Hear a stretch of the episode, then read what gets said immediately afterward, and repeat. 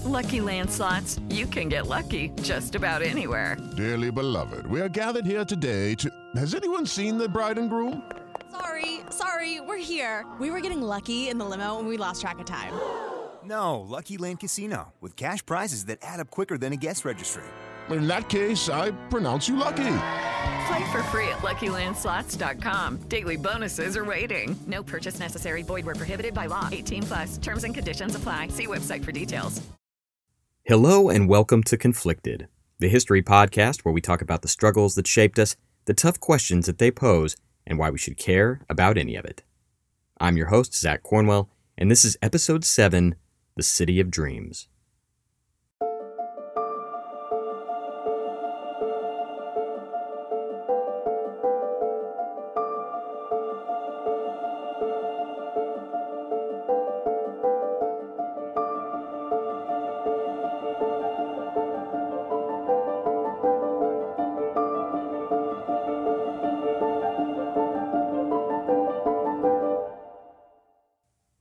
In the year 1526, an investigation was launched. Its scope was massive, its purview international. Judges and clerks and lawyers gathered in musky, candlelit courtrooms on opposite sides of the Atlantic Ocean. From the seat of the blossoming Spanish Empire in Castile to its most recent possession of New Spain, the area we now call Mexico, witness after witness swore oaths before God and gave their testimony priests and mercenaries, sailors and soldiers, great lords and dons, interpreters, artists, cooks, even laborers. And they all had one thing in common. They all had been eyewitnesses to arguably the single most pivotal event in North American history. And as the lawyers scribbled down each man's words, compiled their documents, and built their cases, one name came up again and again and again Cortez. It was a name some of the witnesses despised and others worshipped. Everyone seemed to have a story to tell about this man Cortez. Some gave accounts of monstrous crimes against humanity, of cruelty and deception and murder. Others told stories of bravery, audacity, and cleverness, of superhuman guile and bottomless guilt. One man wrote that Cortez had, quote, no more conscience than a dog, end quote. But what the lawyers wanted to know, what they were trying to figure out, is what exactly had happened just a handful of years earlier. How had this nobody, a poor aristocrat of no real importance, who'd never commanded men in battle before in his life, brought a 3,000 year old culture to its knees? How had Cortez, in just two years, completely destroyed, looted, and subjugated a powerful kingdom and all of its allies? One of the largest, wealthiest cities in the world had been reduced to a smoldering ruin. And now people wanted to know why. How had Cortez, with just a handful of expat mercenaries and impoverished explorers, brought down the Aztec Empire? But more importantly, where was the money? Where was the gold? And had Cortez given the King of Spain his rightful cut? In short, what secrets were Cortez and his friends hiding? Well, that story starts many years earlier, in Mexico. Modern day Mexico City has some of the worst traffic in the world. Its twisting streets are congested day and night with honking cars, trucks, motorcycles, you name it. But at the turn of the 16th century, the exact same location would have been buzzing with a very different kind of traffic. Thousands upon thousands of canoes, skimming across a deep saltwater lake spanning an unbelievable 2,000 square miles. Where Mexico City is today, there used to be a huge lake called Texcoco, and in the center of Lake Texcoco, there was an island. And on this island lay the Aztec capital of Tenochtitlan. Now, you'll hear a few different pronunciations for the name of this city. Sometimes people say Tenochtitlan or Tenochtitlan, but we're going to go with Tenochtitlan because frankly it rolls off the tongue better. In the year 1519, Tenochtitlan was, by some estimates, the largest metropolis in the world. Bigger than London, bigger than Rome, bigger than Damascus, and maybe even Constantinople. The only cities comparable in size were half a world away, in China. But the city that Tenochtitlan most resembled was Venice. Not in size, Venice was tiny in comparison, but in structure. Tenochtitlan was a floating city, an interlocking grid of canals and waterways, narrow alleys, and sprawling pavilions. As the Aztecs built their city on the lake, they expanded the island little by little, engineering and creating new solid ground through the cultivation of floating gardens. And Tenochtitlan was connected to the shores of Lake Texcoco by five huge causeways, stone bridges that stretched for kilometers before they even reached the city itself. And those causeways got a lot of traffic. Tenochtitlan was the beating heart of the Aztec Empire, which controlled much of the area governed by modern day Mexico. From the arid deserts in the north to the lush jungles of the Yucatan, the people of Mesoamerica owed tribute, respect, and fealty to the powerful Aztecs. 125,000 square miles and 400 distinct cities all fell under the thumb of the rulers of Tenochtitlan. Visitors from those client states could have seen the city for miles as they approached it. They would have seen huge temples, towers, and stepped pyramids rising up from the center of a glittering lake, its waters swarming with canoes and fishing boats. Walking along those causeways towards the center of the city, visitors could buy fresh fish, maize tortillas, chili peppers, venison, beans, squash, turkey. Artisans sold cotton and cloth, finely woven fabrics, and intricate jewelry made from silver and jade. And once inside Tenochtitlan proper, the first thing you would have noticed was how clean everything was. Unlike European cities, which at this time were usually filthy and crawling with infectious diseases, that will be important later, Tenochtitlan was insanely clean. They had a highly developed waste management system and an army of street sweepers that kept the public areas spotless. And the second thing you would have noticed was God.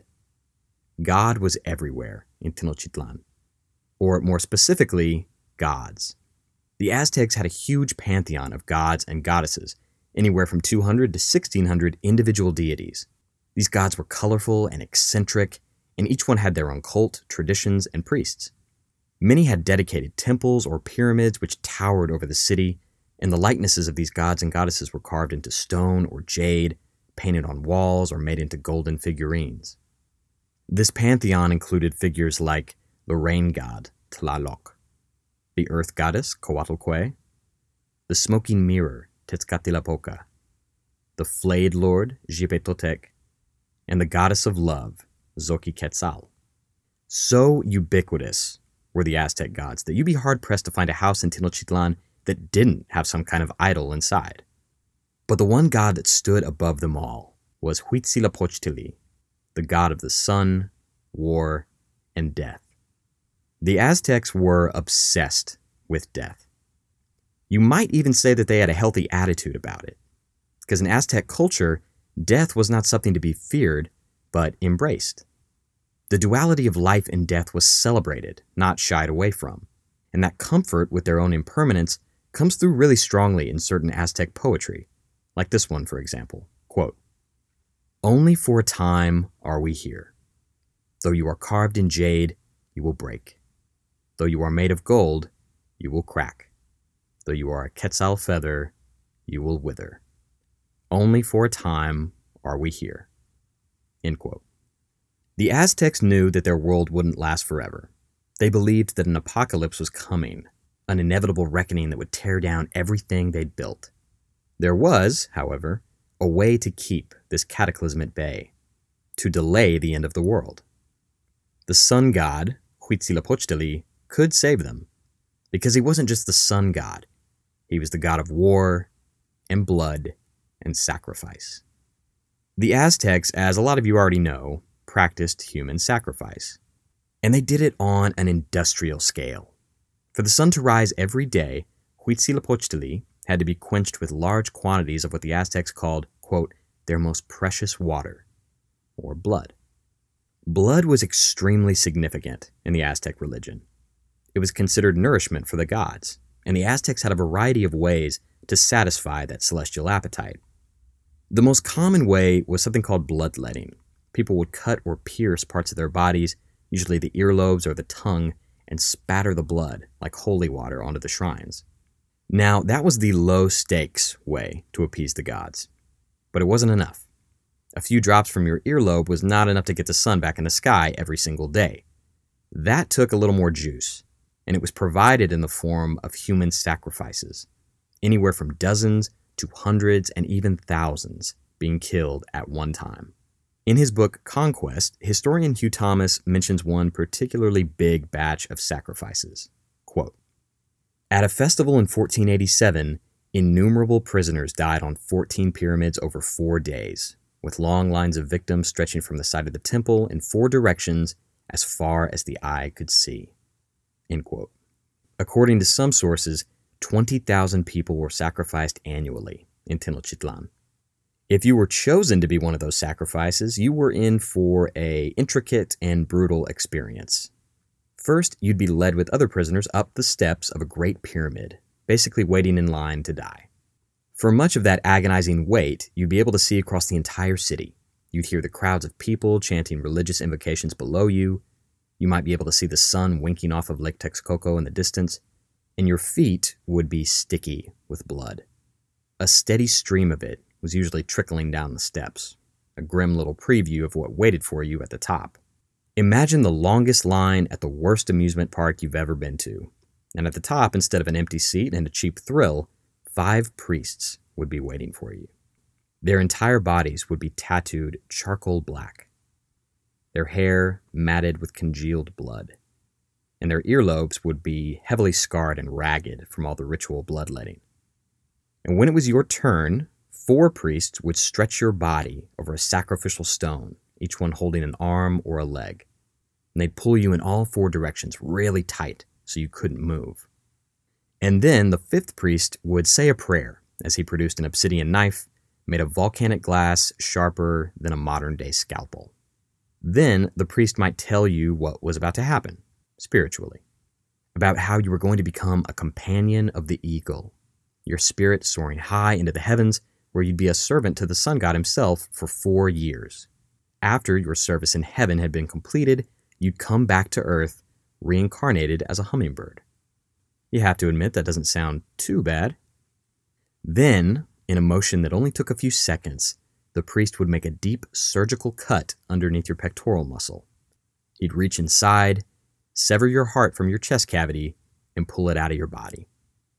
Upon contact with the air, the heart would steam as the priest held it up for everybody to see, and then he'd throw it into a brazier to be consumed by fire and offered to the sun god Huitzilopochtli. It's very gory and very nasty, but from what experts say about the process, it was actually pretty efficient. There wasn't any sawing or hacking. It was a smooth, surgical motion that the priests had refined into an art form. And maybe my brain is just a little messed up, but as bad as I feel for the victims, I also feel a little bad for the priests who had to do this like 200 times in a row. If you've ever had a job where you've had to do a repetitive task over and over again, it's the worst. These guys had to keep the energy up the whole time, put on a show. I don't know. We all have our cross to bear, is all I'm saying. After the heart removal stuff, you'd think it would be over at that point. But no. Your head would then be severed from your body, just to make sure you were super duper dead, and then they'd kick you down the steps. If this is all starting to sound a little Indiana Jones and the Temple of Doom, I get it. That's a fair assessment, but it's worth noting that to the Aztecs, these sacrifices were not for entertainment or sport or pleasure. They were not getting some kind of sadistic kick out of all this murder. They truly, honestly believed that these people were helping to save the world by dying. They believed that they were delaying Armageddon for another 24 hours through the payment of this sacred price. The Aztec word for sacrifice, Nextlahualitzi, literally means act of payment. But all of this begs the question who were these people getting sacrificed? Was it random? Were the priests just plucking names out of a hat? No, actually. The majority of sacrifices were prisoners of war, captives taken from neighboring cities. In the 1400s, the Aztecs had established their magnificent capital city and quickly conquered the neighboring areas. And these subject territories essentially became sacrifice farms for the Aztecs. The constant, daily need for new sacrifices meant that a steady flow of slaves and captives had to always be pouring across the causeways of Lake Texcoco into Tenochtitlan. And these other cities despised the Aztecs for it. They hated being thrall to the insatiable appetites of the Aztec gods. But to be fair, it's worth noting that the Aztecs did not invent human sacrifice in Mesoamerica. It had been around since 5000 BC in the region.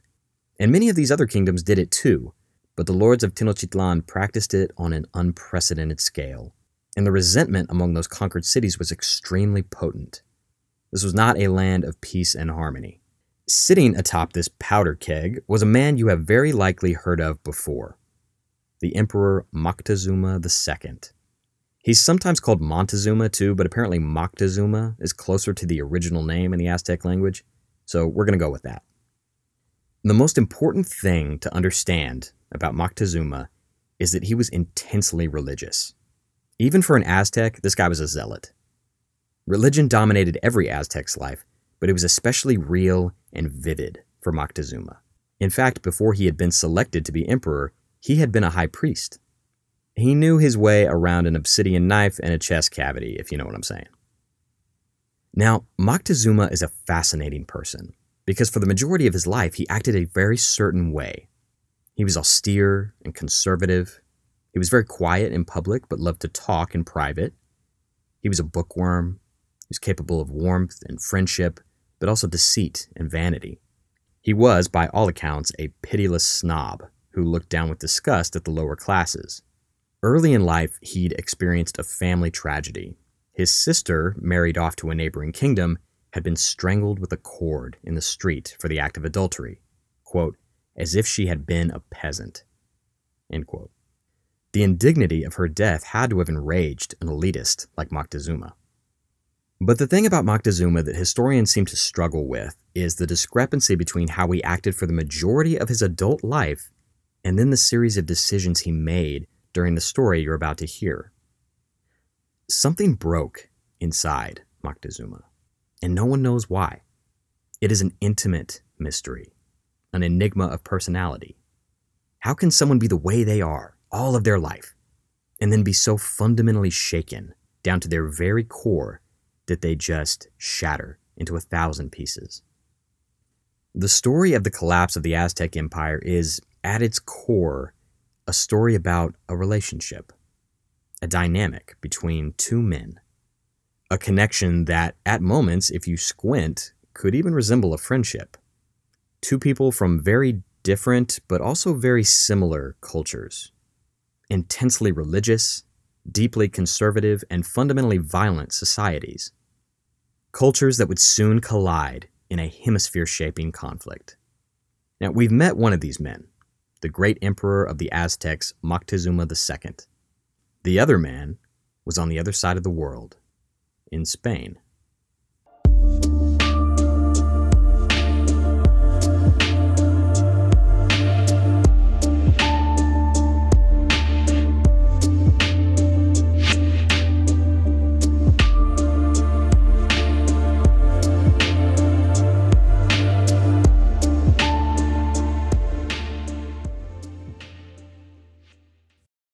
Lucky Land slots, you can get lucky just about anywhere. This is your captain speaking. Uh, we've got clear runway and the weather's fine, but we're just going to circle up here a while and uh, get lucky. No, no, nothing like that. It's just these cash prizes add up quick. So I suggest you sit back, keep your tray table upright, and start getting lucky. Play for free at LuckyLandSlots.com. Are you feeling lucky? No purchase necessary. Void where prohibited by law. 18 plus terms and conditions apply. See website for details. 1492 was a big year. In many ways, it was the year the Spanish Empire was born. A hat trick of world shaping events had taken place in the span of those pivotal 12 months, and odds are you're already very familiar with at least one of them. Almost every person in the world knows that 1492 was the year that the incessantly debated Christopher Columbus made landfall in the quote, New World and opened the door to the colonization of the Americas. But don't worry, we're not going to talk about him. We all know that story. Columbus's voyage was certainly a watershed moment in history, but two other important things happened that exact same year. For centuries, the Christian kingdoms of Spain had been locked in a vicious crusade against the Moors, the Muslim rulers of the southern half of Spain. But in 1492, led by the monarchs Ferdinand and Isabella, the Christians finally achieved their stranglehold over the entire Spanish peninsula. The Reconquista, or reconquest, was complete. In one fell swoop, the kingdoms of Spain were united under the banner of Christ. Well, almost. With the Moors defeated and sent scampering back to North Africa, Ferdinand and Isabella decided to continue their campaign of religious cleansing. In the summer of 1492, they expelled every single Jew that they could find from their kingdom. And in the span of a few months, 200,000 Jews were stripped of their land, their wealth, and sent packing. And with the news that old Chris Columbus had delivered a buffet of fertile islands in the West Indies, it was undeniable. Spain was on the rise. The Moors had been formidable opponents, and the Spaniards that had fought to crush them were talented, zealous killers. And one of the soldiers that had taken part in those campaigns was a man named Martin. Martin was an excellent horseman, a fighter, and a devout Christian, and he had a small son who worshipped him. And he taught his only son how to ride horses, swing a sword, and above all, praise God. This little boy was named Hernan, or Hernan. Hernan was only seven years old when word spread throughout Spain of a newly discovered paradise in the west a vast sea of tropical islands, turquoise waters, and sugarcane fields, of strange new people, otherworldly cultures, and sinister idols. He might have doodled imaginary depictions of these places in the margins of his Bible during Mass. But Hernan was no stranger to cultures dissimilar from his own. He'd grown up in the Spanish city of Medellin, where he would have regularly seen exotic Moorish architecture and bought groceries from Jewish merchants. And as Hernan grew from a boy into a man, a restlessness began to take hold. He loved street gambling and partying. He loved women, especially the married kind. And despite his austere Christian upbringing, he was always in search of the nearest, cheapest thrill. But ultimately, Hernan the young man was just deeply, fundamentally bored. For a young guy living in the shadow of the Reconquista, it might have seemed like all the honor and glory had been soaked up already. His father's generation had achieved the ultimate victory the defeat of the Moors, the unification of Spain under the one true God. But now that well was dry as a bone. And what was left for men like Hernan? Certainly no money. His father Martin had been a poor soldier and had very little wealth to bequeath to Hernan. So the young man spent some time wandering, seducing girls, and playing games of chance, seeking some way to make his fortune. To his friends and acquaintances, Hernan possessed an arrogance and already acted like he was worth a million bucks. One said that he, quote, behaved as if he'd been born in brocade, end quote. Brocade apparently is a type of very expensive silk sheet I had to look that up. That tells you something about me. There you go. So, listless, penniless, and bored as hell, Hernan arrived at a fork in the road. He'd recently become aware of two potentially lucrative opportunities. One was in Italy, as a soldier fighting in some religious war. The other was an offer of employment from a distant family connection, the governor of Hispaniola in the West Indies. It was a huge decision. Hernan could go to Italy, fight in wars for Christendom as his father had done, or he could roll the dice and book passage for this distant, exotic land people were calling the New World. Always the gambler, 22 year old Hernan Cortez stepped onto the deck of a ship bound for the Caribbean in the summer of 1506. In that exact same year, an especially bright comet was observed all over the world. Civilizations from both hemispheres recorded descriptions of it. The Japanese said it was, quote, a large sphere with a bluish tint, end quote. The Chinese made mention of it also, and the intellectuals of Central Europe took note of it too. But its significance was especially felt in the city on the lake, Tenochtitlan. The Aztecs were accomplished astronomers, not quite as ingenious as the Mayans to the south, but they took great interest in the movements of the sun, moon, and stars. The study of the heavens was intrinsically linked to the Aztec religion, and they believed that they could discern meaning and symbolism from what was happening far away in the vacuum of space. Moctezuma might have been lounging on the roof in his palace in Tenochtitlan, sipping on a cup of frothing chocolate, when he noticed this comet burning across the night sky. And reportedly, it made his blood run cold. In the previous 10 years, he and his priests had been observing an above average amount of celestial phenomena.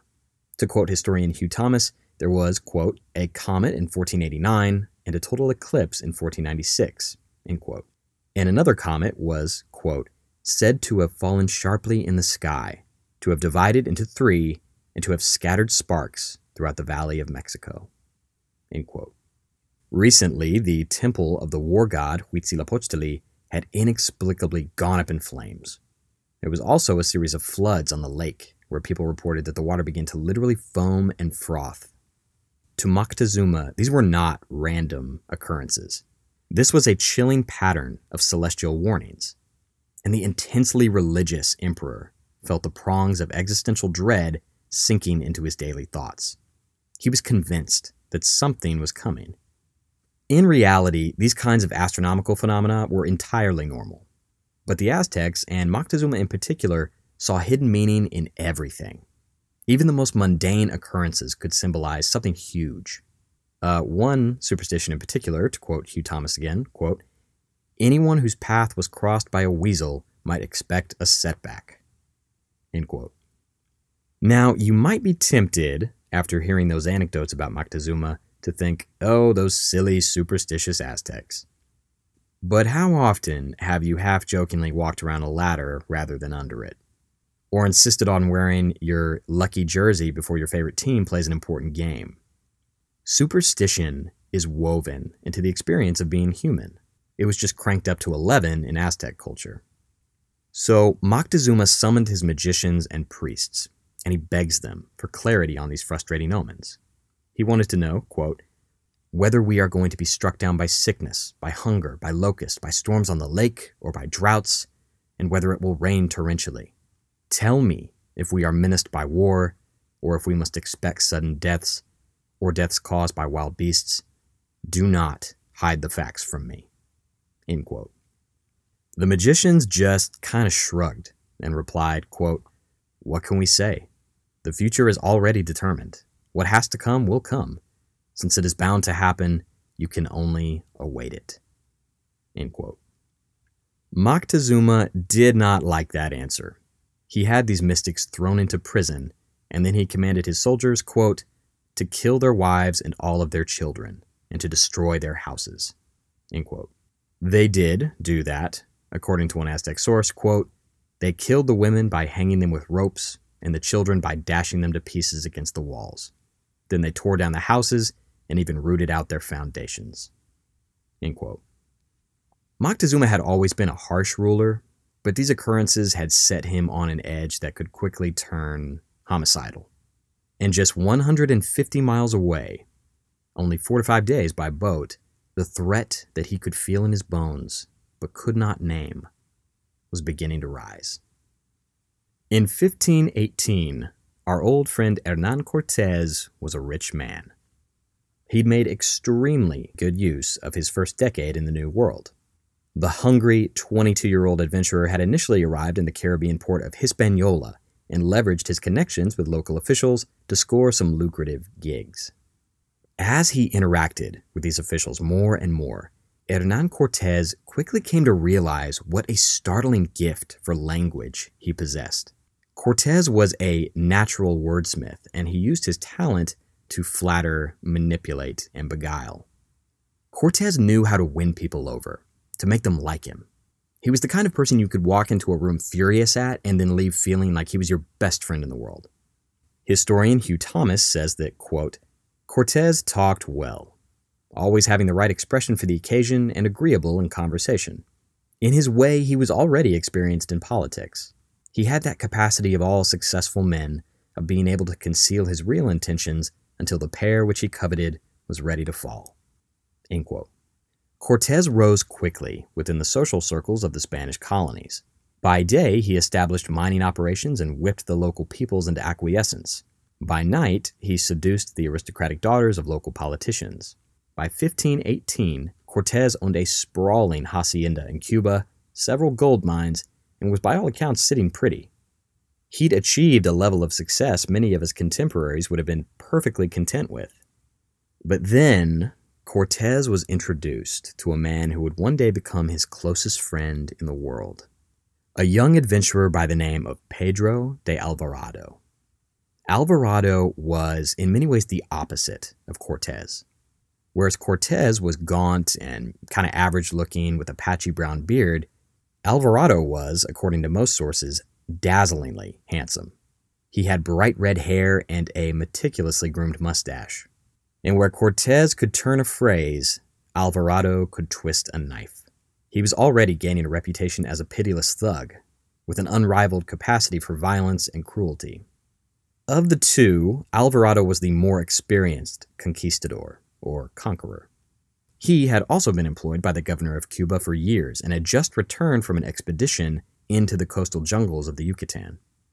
He'd brought with him golden trinkets that fascinated the governor and spurred talk of another, larger expedition to journey deeper into the interior.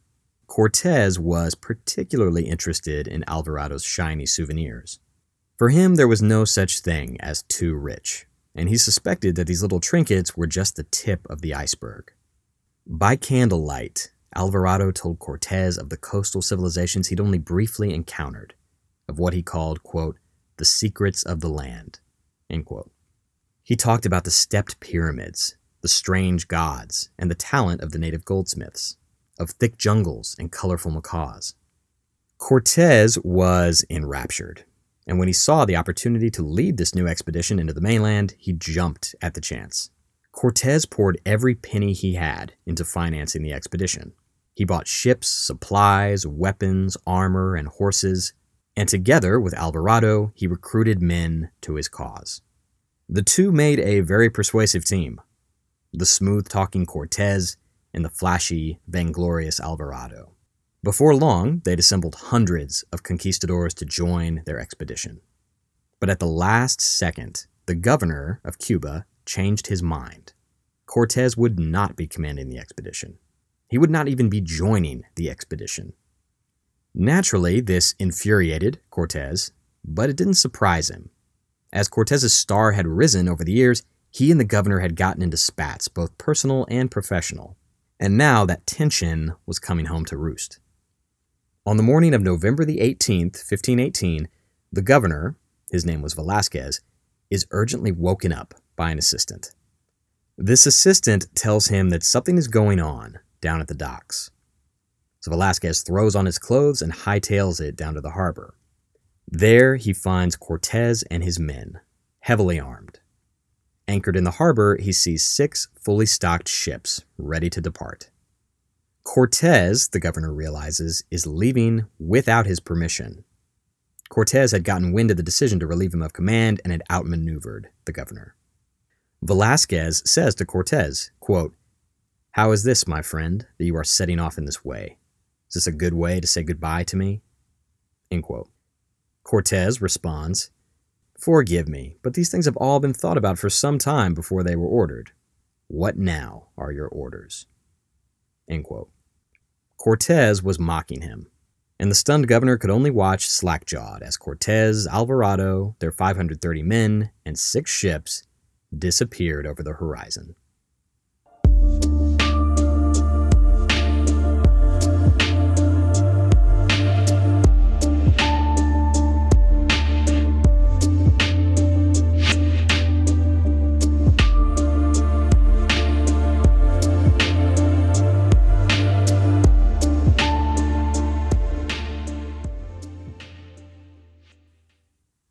Hello, everyone. My name is Matt Neglia, and I am the host of the Next Best Picture podcast, part of the Film Entertainment Awards website, nextbestpicture.com. On our show, we explore all year long what is possibly going to win Best Picture at the Oscars. We do this by conducting interviews with people within the film industry, holding weekly reviews of the latest theatrical releases, and on our main show, where we dive into various different topics, answer your fan questions, and also do our best to explore Oscar history's past in hopes that it will tell us something new for this upcoming award season race. We hope that you will join us on all of the various podcasting networks. We look forward to seeing you over at nextbestpicture.com.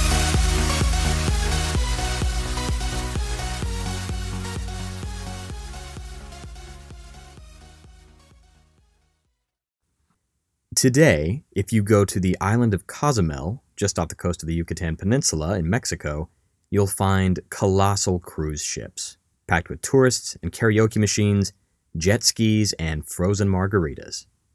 But in 1518, some very different ships were anchored in the turquoise waters of that tropical island. The Spaniards who splashed ashore onto the white sands of Cozumel were at this point outlaws. By defying the governor of Cuba, Cortez had put a price on his own head, and he intended to pay that bill one way or another. The men of Cortez's expedition were not an official military force. They were armed adventurers, mercenaries, and pirates. They included battle hardened veterans of previous expeditions like Pedro de Alvarado, the red haired second in command, but also 18, 19 year old kids who were just trying to make a buck. This was not a crack team to be frank. But cohering them all into an effective unit was the implacable will and irresistible charisma of Hernan Cortez.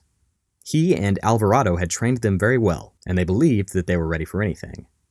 After the brief stop in Cozumel, Cortez and his men made their way around the Yucatan Peninsula and landed on the southern coast of Mexico. It was not a comfortable place to set up shop. At the time, this part of Mexico was dominated by thick jungles and mangrove swamps. The conquistadors would have been baking in their heavy steel armor, pouring sweat, and constantly swatting away mosquitoes. As they made their way inland, up the twisting rivers and through dense vegetation, some of the younger conquistadors were amazed at the colorful birds and chattering spider monkeys. They had no idea that in a few short months, those exotic sights would seem quaint by comparison. Little did they know, Cortez and his men were trespassing in an area called Tabasco. Yes, like the hot sauce. The people there, the Tabascans, did not like these pale strangers with ugly hair on their faces tramping across their territory. So they decided to do something about it. As the conquistadors are making their way upriver, thousands of warriors descend on the tiny Spanish expedition. But their darts, arrows, and slings are no match for the steel swords, crossbows, and breech loading cannons of the Spanish. The conquistadors slaughter the Tabascans despite overwhelming numbers. Now, there are a few key reasons the Spanish were so effective against the Mesoamerican warriors, but we're going to come back to that dynamic a little bit later. For right now, all you need to know is that it's not even close. And the Tabascan chiefs quickly surrendered to this strange but deadly handful of foreigners.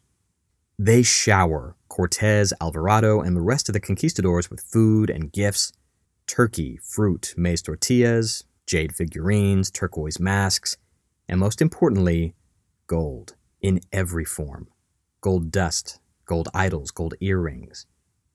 But at this point, Cortez is running into a little problem called the language barrier. The Spanish had a guy with them who'd spent some time with the Mayans and knew that language.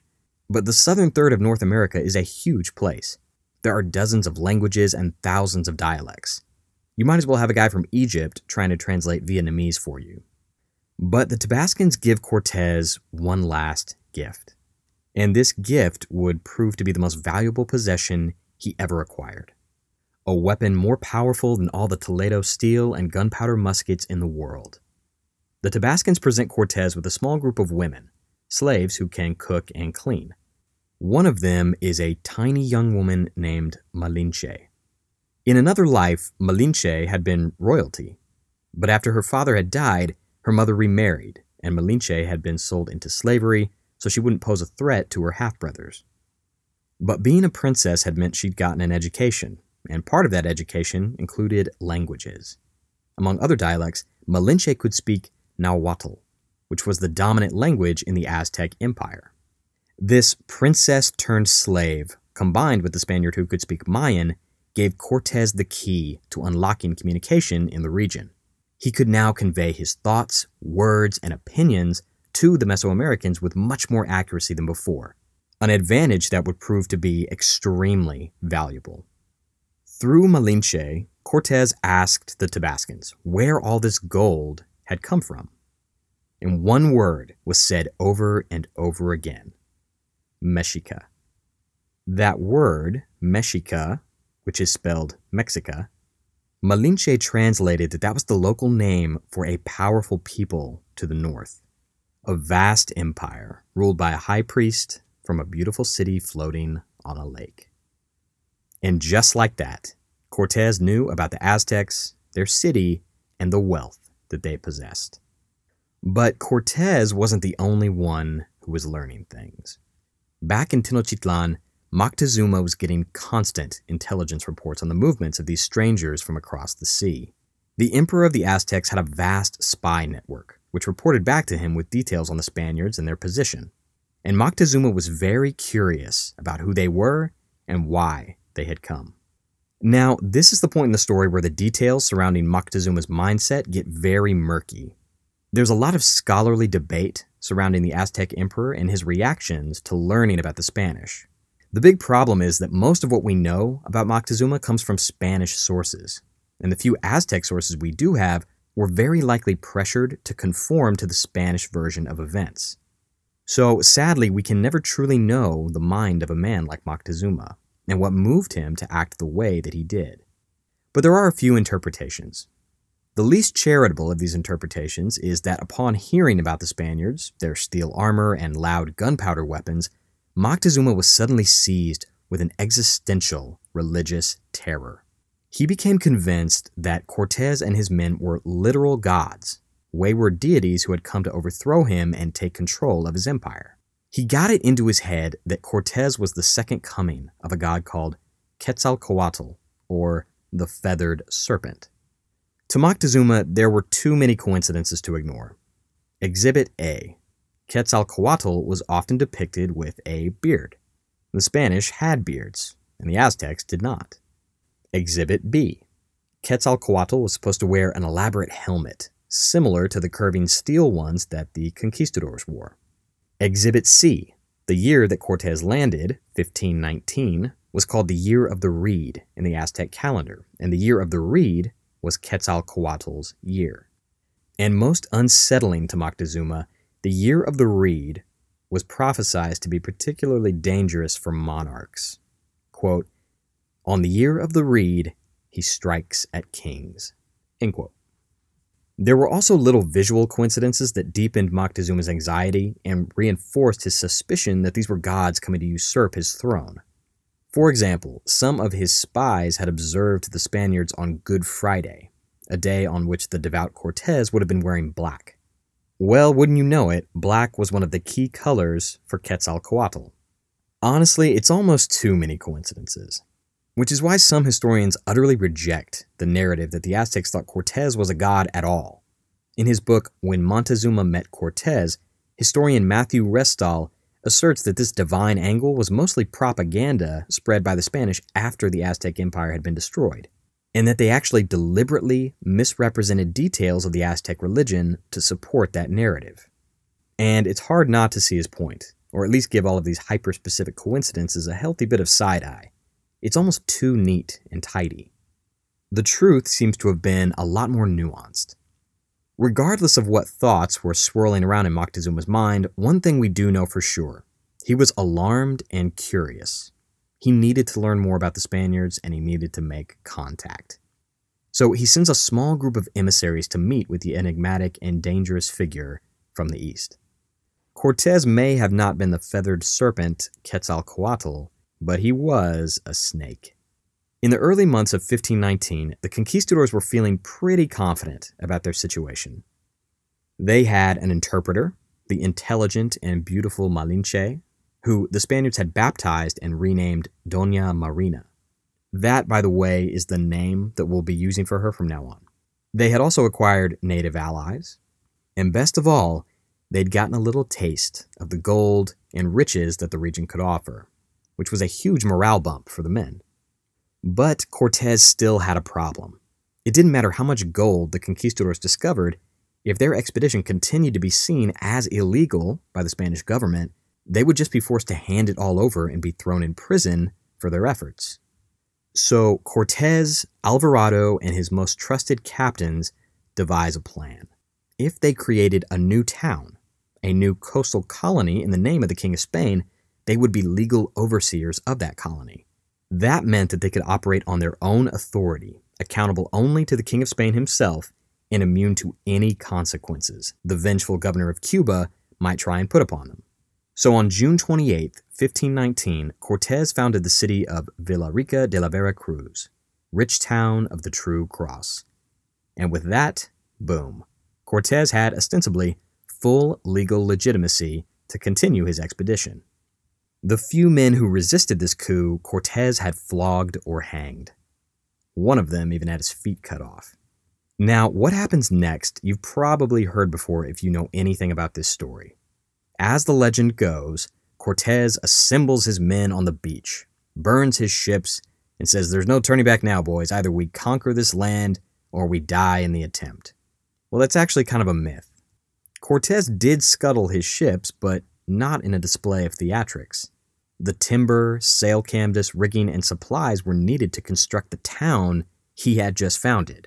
They wouldn't do any good to anyone just anchored and rotting in the water, so he disassembled the ships and had everything brought ashore to be used in the fortification of Veracruz. The ship burning bit was absolutely a little storytelling flourish added by Cortez and his biographers later. It's hard to know where the truth ends and the myth making begins. That's why we have to take everything Cortez says with a huge grain of salt. A snake, masquerading as a feathered serpent. So, around this time, Moctezuma's emissaries arrive. To the conquistadors' delight, they bring loads and loads of treasure. Cortez and Alvarado thought that they had seen gold before, but this was on a whole different level. The gifts were carried on golden plates, according to one conquistador, quote, as large as carriage wheels. End quote.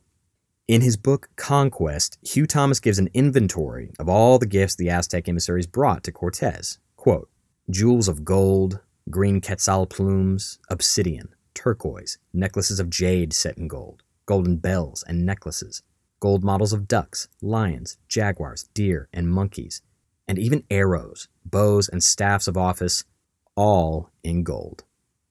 End quote. The Aztecs, among other things, were prolific artists. Their goldsmiths were some of the most talented in the world at the time, easily on par with anything being made in Europe. A fact even Cortez had to acknowledge. Quote, so realistic in gold and silver that no smith in the world could have done better, and in jewels so fine that it is impossible to imagine with what instruments that they were cut so perfectly. End quote. Moctezuma's plan, it seems, was to buy Cortez off. He was beginning to grasp how dangerous these strangers were, regardless of whether they were gods or not and he hoped that the Spaniards would be satisfied with this heap of treasure and just go away. Not only that, they would be so awed and humbled by the wealth Moctezuma could just casually give away that all ideas of moving inward towards the Aztec capital would be abandoned. It was a power move, essentially. Well, Moctezuma did not know Cortez.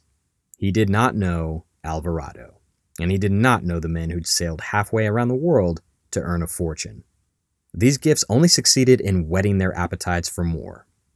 The conquistadors realized that if the emperor could just give this much away, how much more gold was hidden away at this mysterious city on the lake. So Cortez, Alvarado, Dona Marina, and 350 Spaniards set off north towards Tenochtitlan. The route is punishing. These guys suffered every imaginable discomfort malaria, dysentery, heat stroke, jungle rot. It is awful. Their Tabascan guides take them deeper and deeper into the interior, and they cross mountain ranges, rivers, and valleys. The steel armor the conquistadors wear, in that heat, in full sunlight, can reach 200 degrees, scalding hot. It'll burn your fingertips off. So the Spaniards quickly learned to adopt the light cotton armor the Mesoamericans favored. It was breathable and offered a decent amount of protection. Nothing compared to being encased in steel plate, but you can't hike through jungles and mountain passes with that on. And it's worth noting that as greedy and as violent as the conquistadors were, It's hard not to admire the audacity of these adventurers. But you have to remember, they had no idea what they were walking into. At this time, they didn't realize that Mexico was part of a larger continent called North America. They thought it was just an especially big island off the coast of China. These were not moral men, but they were brave. That bravery would be tested very soon, as Cortez and his men entered a kingdom called Tlaxcala, which happened to be the greatest enemy of the Aztecs. They despised Moctezuma and the lords of Tenochtitlan. Cortez, always the savvy politician, realized that he could use this. Initially, the Tlaxcalans resist, but after a short battle, the Spanish defeat them. It wasn't a cakewalk, though. One Spaniard said, quote, They put so much fear into us that many of us asked for confession. End quote. But the Spanish do win. And after the battle, Cortez gathered up 17 of the prisoners and had their thumbs cut off. Then he sends them back to their rulers as a message. Well, message received. Before long, Tlaxcala has pledged its support, and Cortez has an army of native warriors at his back. From what we can tell, many of the Mesoamericans did seem to believe that Cortez and his men were gods or demigods at this time. According to one soldier in the expedition, they, quote, called us Tules, which is their name for both their gods and evil spirits. They were especially fascinated with Pedro de Alvarado's bright red hair, which reminded them of the radiance of the sun. They immediately started referring to him as Tonatiuh, which was one of their sun gods. The arrogant Alvarado probably loved this. But divinity aside, the Tlaxcalans realized that this Spaniard Cortez is a dynamic shifting agent of change in the region and maybe with his help, they could finally overthrow their old enemies, the Aztecs. So, with these new allies, thousands and thousands of them, Cortez continues onward towards Tenochtitlan. But standing between him and Moctezuma's City on the lake, there was a very different city. It's called Cholula. Yes, again, like the hot sauce. There are a lot of hot sauce names in this story. Cholula is the Mecca of the Aztec Empire. It's not as big or as magnificent as Tenochtitlan, but it's very important because at the center of this city, there's a massive pyramid that's remarkable for two reasons.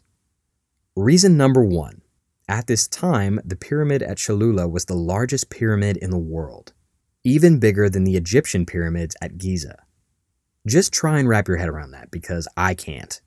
Reason number two this pyramid is dedicated to the Aztec god Quetzalcoatl.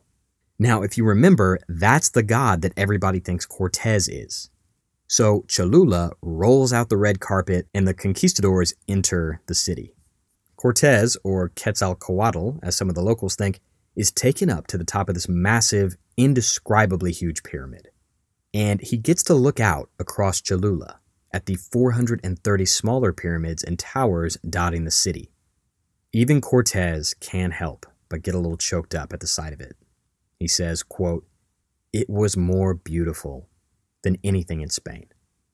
End quote. But as the conquistadors stay in Cholula, they start noticing something really weird. There are barely any women or children around. This is a city of 10,000 people, and it seems to be only occupied by warriors. So, Dona Marina, Cortez's interpreter, strikes up a conversation with an occupant of the city.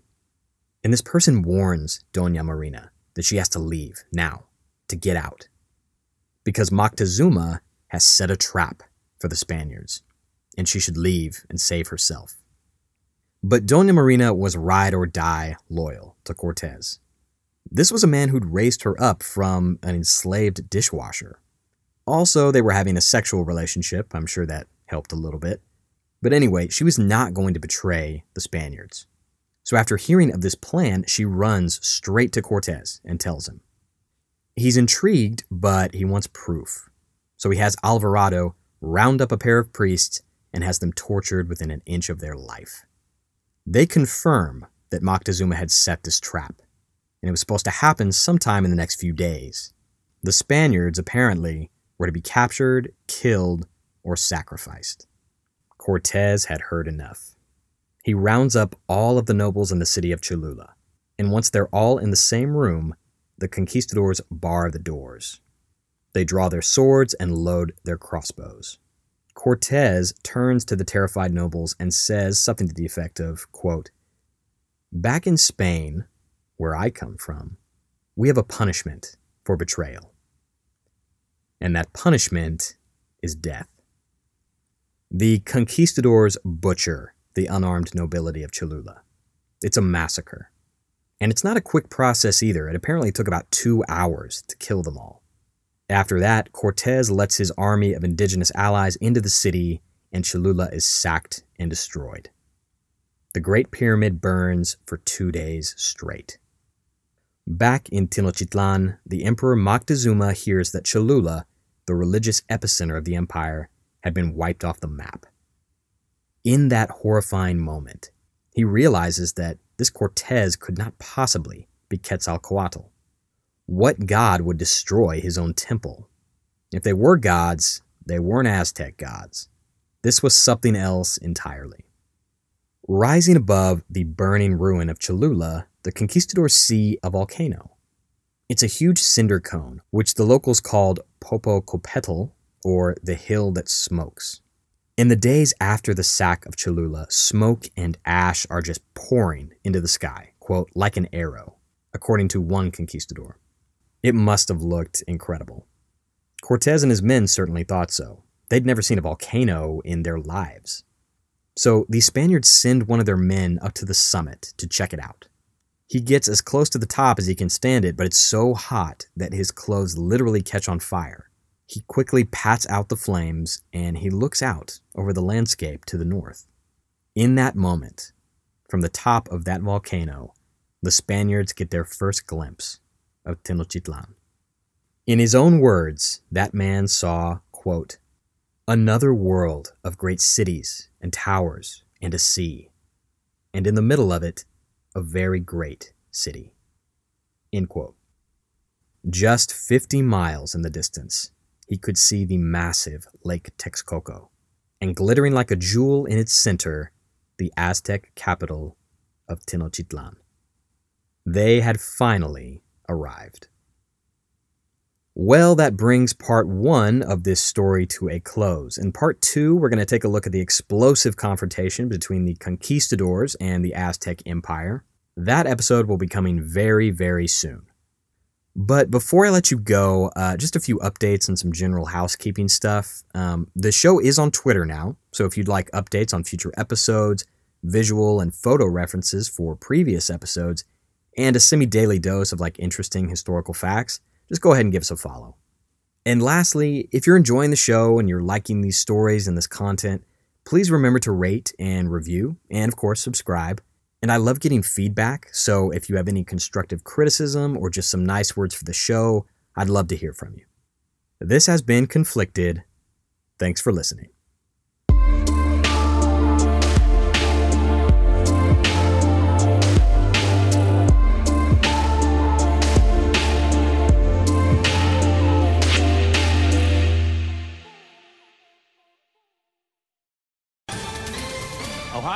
Ready for some quick mental health facts? Let's go.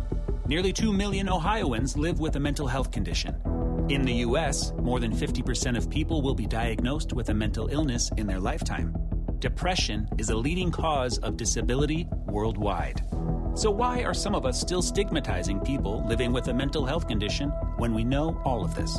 Let's listen to the facts and beat the stigma.